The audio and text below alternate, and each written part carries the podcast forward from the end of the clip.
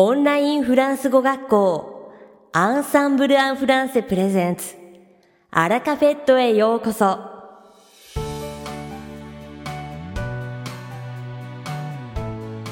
オンラインフランス語学校アンサンブル・アン・フランセプレゼンツ。アラカフェットへようこそ。この番組はフランス語学習をメインテーマにネイティブに通じる実践的なフランス語表現や日本人学習者が間違いやすい文法のポイントなどをアンサンブル講師が週替わりでお伝えします。本日の担当は大輔先生です。では、早速お聞きください。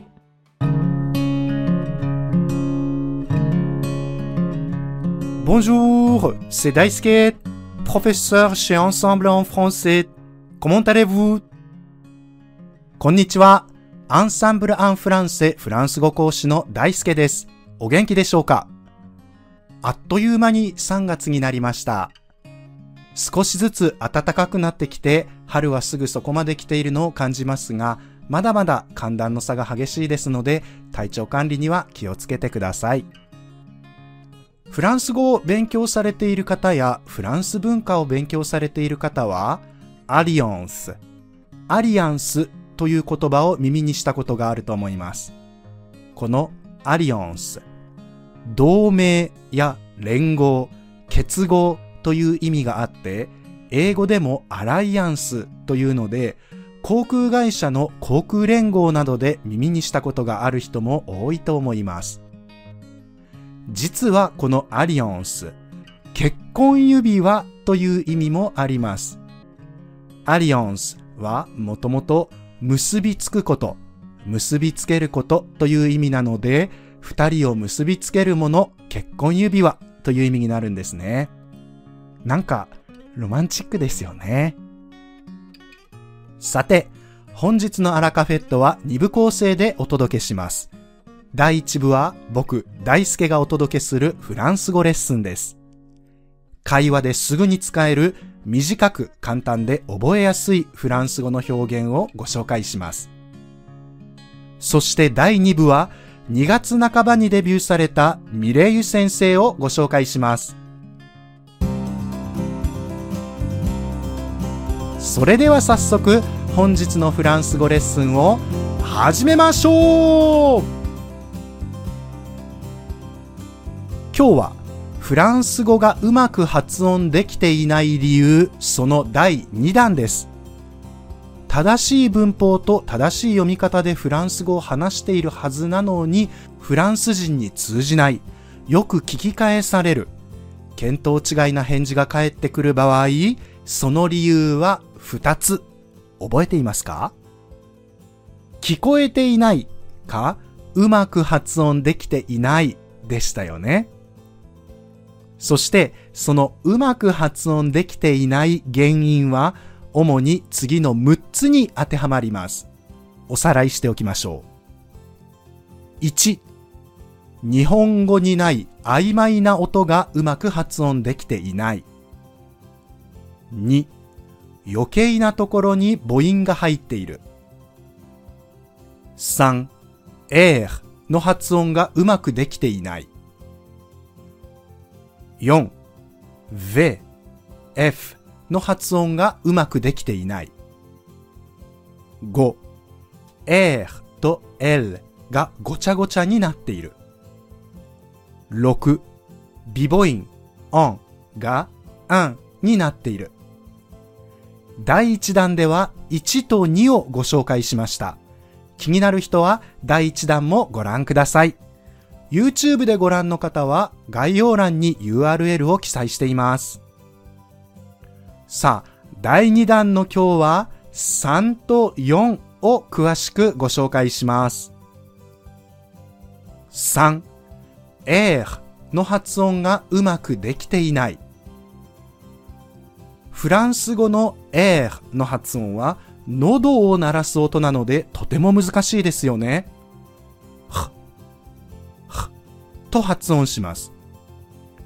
喉を鳴らす、え、難しいですが、例えば、呆れた時にわざと大きく聞こえるようにため息をつくことがありますよね。はあ、または、何言ってんの？という時の、ははネガティブな表現ばかりですが、あの感じで喉を鳴らしてみてください。ははこんな感じ。この、えー、の発音の仕方に関しては、アンサンブルの他のビデオでも詳しく説明していますので、そちらでも確認してください。概要欄にビデオの URL を貼っておきます。このエーがうまく発音できていない場合、というよりもうまく処理できていない場合、別の単語に聞こえることがあります。フランス語のエーをうまく処理するポイントは2つ。子音のすぐ後ろに来るエーははっきりと聞こえるように発音する。母音の後ろに来るエーは軽くという音が聞こえていればいい。子音のすぐ後ろに来るエー例えば、と、何々すぎる。てとても今はわざと強めに r を発音していますが、練習の時はこれくらいはっきり発音しておきましょう。この時、があまり聞こえないと、と、て、と聞こえてしまいます。と、と発音すると、早いという意味のと手は君のの手に聞こえます。話の流れから何を言っているか推測できますし、品詞がそもそも違うので、間違って伝わることはないとはいえ、話し相手はその都度考えながら会話をするので、誤解や変な間が生まれてしまうことがあります。まずは、しっかり、えー、を鳴らす練習をしてみましょう。と、と、と、très,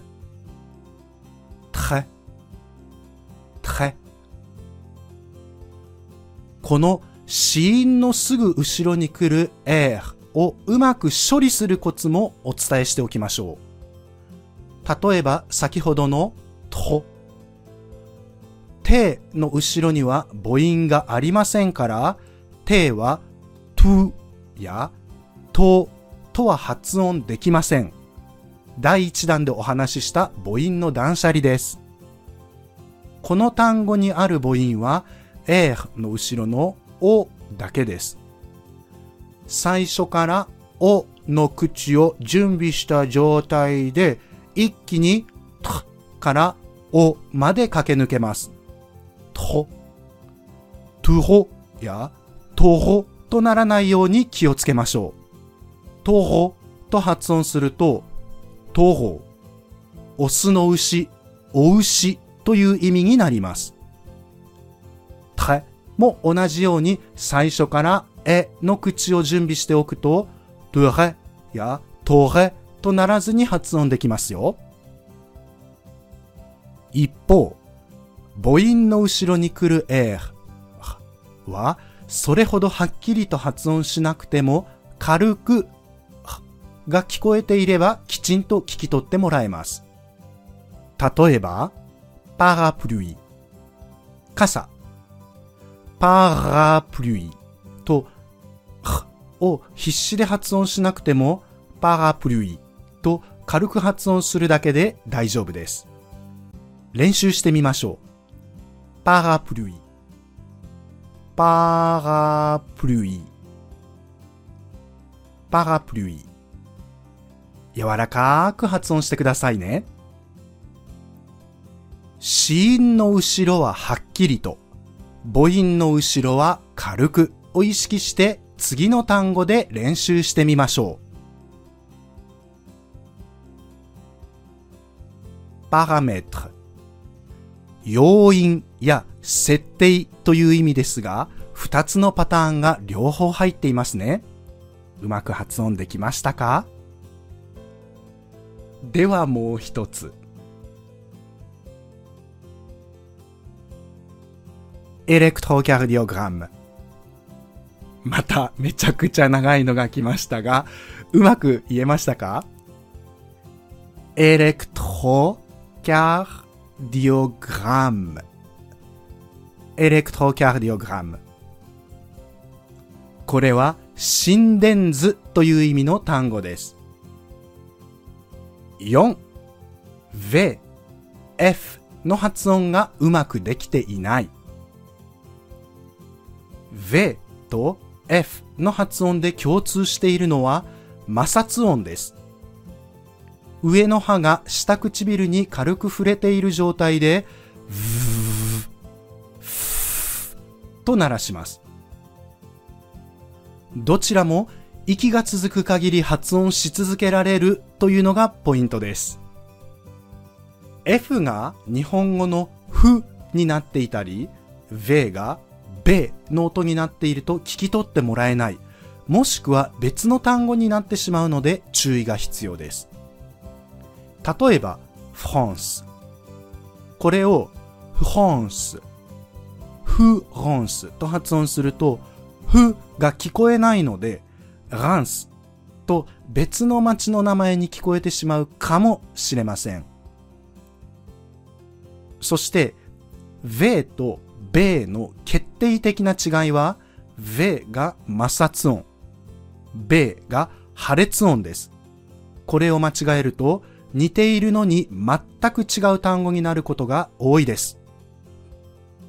ボン、風、ボン、ベンチ、ヴァン、ワイン、バン、お風呂、ヴェットモン、服、ベッドモン、愚かにも、V、F ともに発音の練習をするときは、しっかりと摩擦音を鳴らす癖をつけておきましょう。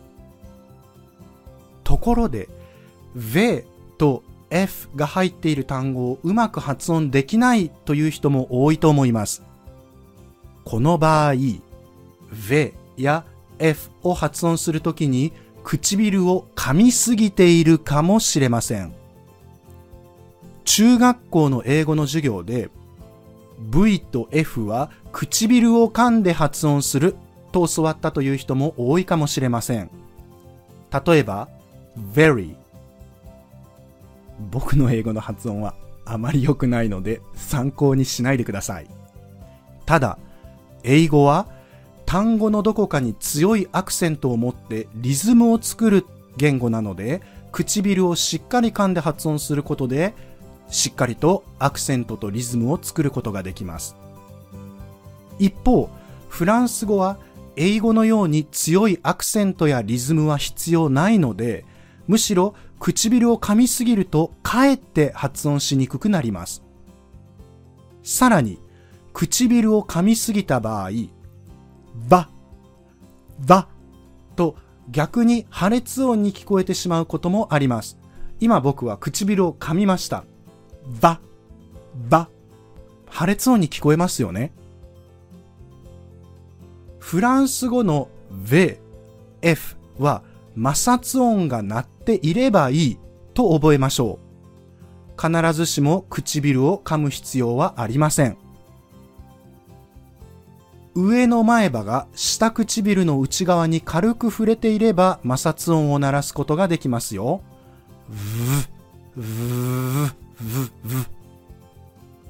極端なことを言うと、下の前歯が上唇の内側に触れていても摩擦音を鳴らすことはできます。ただ、めちゃくちゃやりにくいので、普通は上の前歯と下唇を使います。では、唇を噛みすぎないように摩擦音さえ鳴っていればいいを意識して練習してみましょう。そうですね。ヴァクサン。これは皆さんも今一番耳にする単語ではないでしょうか。ワクチンです。ではもう一つ。聞いたことありませんか？アヴォンギャード。前衛という意味で、アバンギャルドと言われればしっくりきますよね。これからもしアバンギャルドという必要があるときには、アヴォンギャードと発音してください。昨日行った美術館さ、アヴォンギャードの作品が多かったんだよね。V や F が含まれている単語を見つけたら、摩擦音をしっかり鳴らして発音する練習をしてみてください。これが今日の宿題です。いかがでしたか？今回のように知っておくと役に立つフランス語の一言は、アンサンブルで配信しているメールマガジン、無料メールレッスンでたくさん紹介されています。ご興味がある方は、ぜひアンサンブル・アン・フランセのホームページから無料メールレッスンにご登録ください。それではまたアビアント大輔先生、ありがとうございました。アラカフェットは日本最大のオンラインフランス語学校アンサンブル・アン・フランセがお送りしています。この番組を聞いてくださっているすべての方にフランス語学習に役立つ特別なビデオ講座およそ1万円相当をプレゼントしています。詳細は番組の最後にお知らせいたしますのでぜひ最後までお聞きください。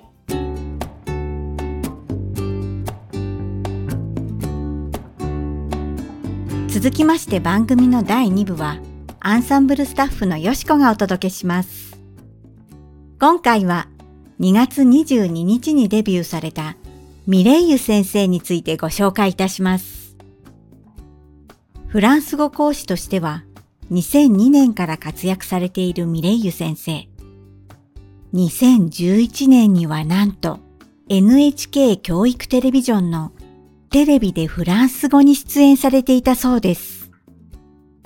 テレビでミレイユ先生を見かけたことがあるという方は少なくないのかもしれませんね。フランス語講師としてはもちろん、日本語の深い知識を活かして、通訳翻訳業の経験も長いミレイユ先生は、日本語との微妙な違いを比較しながら、丁寧にフランス語の説明を行ってくれるので、理解と定着がしやすいレッスンが魅力です。フォーマルな文章からネイティブが使う自然な言い方まで幅広く伝授してくれ、さらに初心者には別のシンプルな言い方も提示してくださるので、生徒のレベルと必要に合った指導を行うことができます。レッスン中は常に笑顔で明るく、面白い例えや応用練習を積極的に取り入れながら、文法も発音もしっかり教えてくれるため、受講しているうちにどんどんフランス語が好きになります。入門者から上級者まで全レベルの生徒様におすすめしたい講師です。気になる方はぜひ一度ミレイユ先生のレッスンを受講してみてくださいね。さて、本日のアラカフェットはいかがでしたでしょうか？この番組は毎週金曜日をめどにお届けしています。確実にお届けするための方法として iTunes やポッドキャストのアプリの購読ボタンを押せば自動的に配信されますのでぜひ購読するのボタンを押してください。また番組では皆様からのご感想やフランス語学習に関するご質問をお待ちしております。アンサンブル・アン・フランスで検索していただきお問い合わせからお送りください。番組内でご紹介させていただきます。そしてこの放送を聞いてくださったあなたに素敵なプレゼントがあります。アンサンブル・アン・フランセお問い合わせ宛てにお名前アラカベットを聞きましたと明記して送ってください。